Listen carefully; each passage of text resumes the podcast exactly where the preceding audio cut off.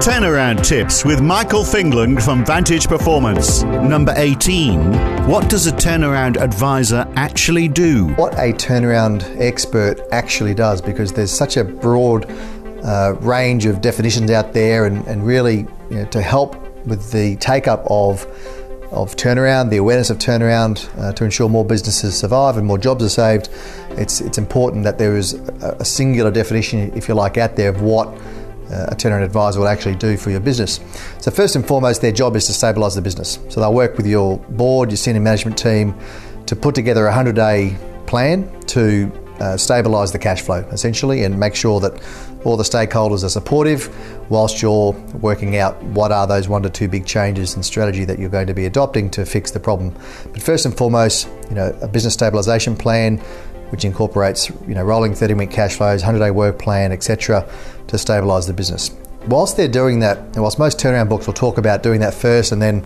undertaking a review second, really you should be doing the stabilisation bit in parallel with a strategic review to work out what are the key issues, what are the strategic options available, uh, what does that initial turnaround plan look like, and that then cascades into that into that 100 day plan as I mentioned.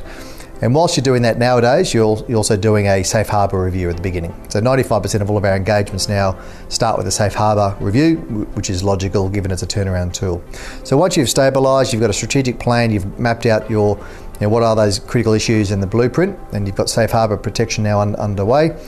You then develop that turnaround plan, uh, sell that to all the key stakeholders, if you like, to make sure they're all they're all buying into it and they're all comfortable. And then your job is to uh, fix the balance sheet permanently, so restructure debt, raise it, raise debt, raise equity, whatever you need to do to um, alleviate the, the gearing issues on the balance sheet,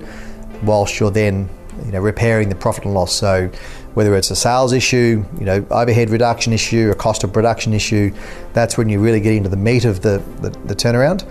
And but it's, and it's critical whilst you're doing the balance sheet and P&L fix, you're also looking at leadership and culture because typically those areas have taken a hit along the way through. So your turnaround advisor really should be, and the one you're talking to, should be uh, talking about how they're going to solve or help you solve the cultural issues in the business and staff morale.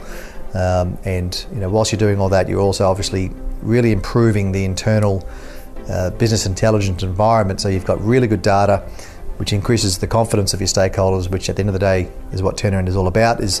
that overarching plan and process you're going through, is it going to improve the confidence of your stakeholders, both incumbent, but also any stakeholders that you're bringing into the business, any new shareholders, any new financiers, etc., particularly if you're asking them to, to take some additional risk to uh, help you complete the turnaround.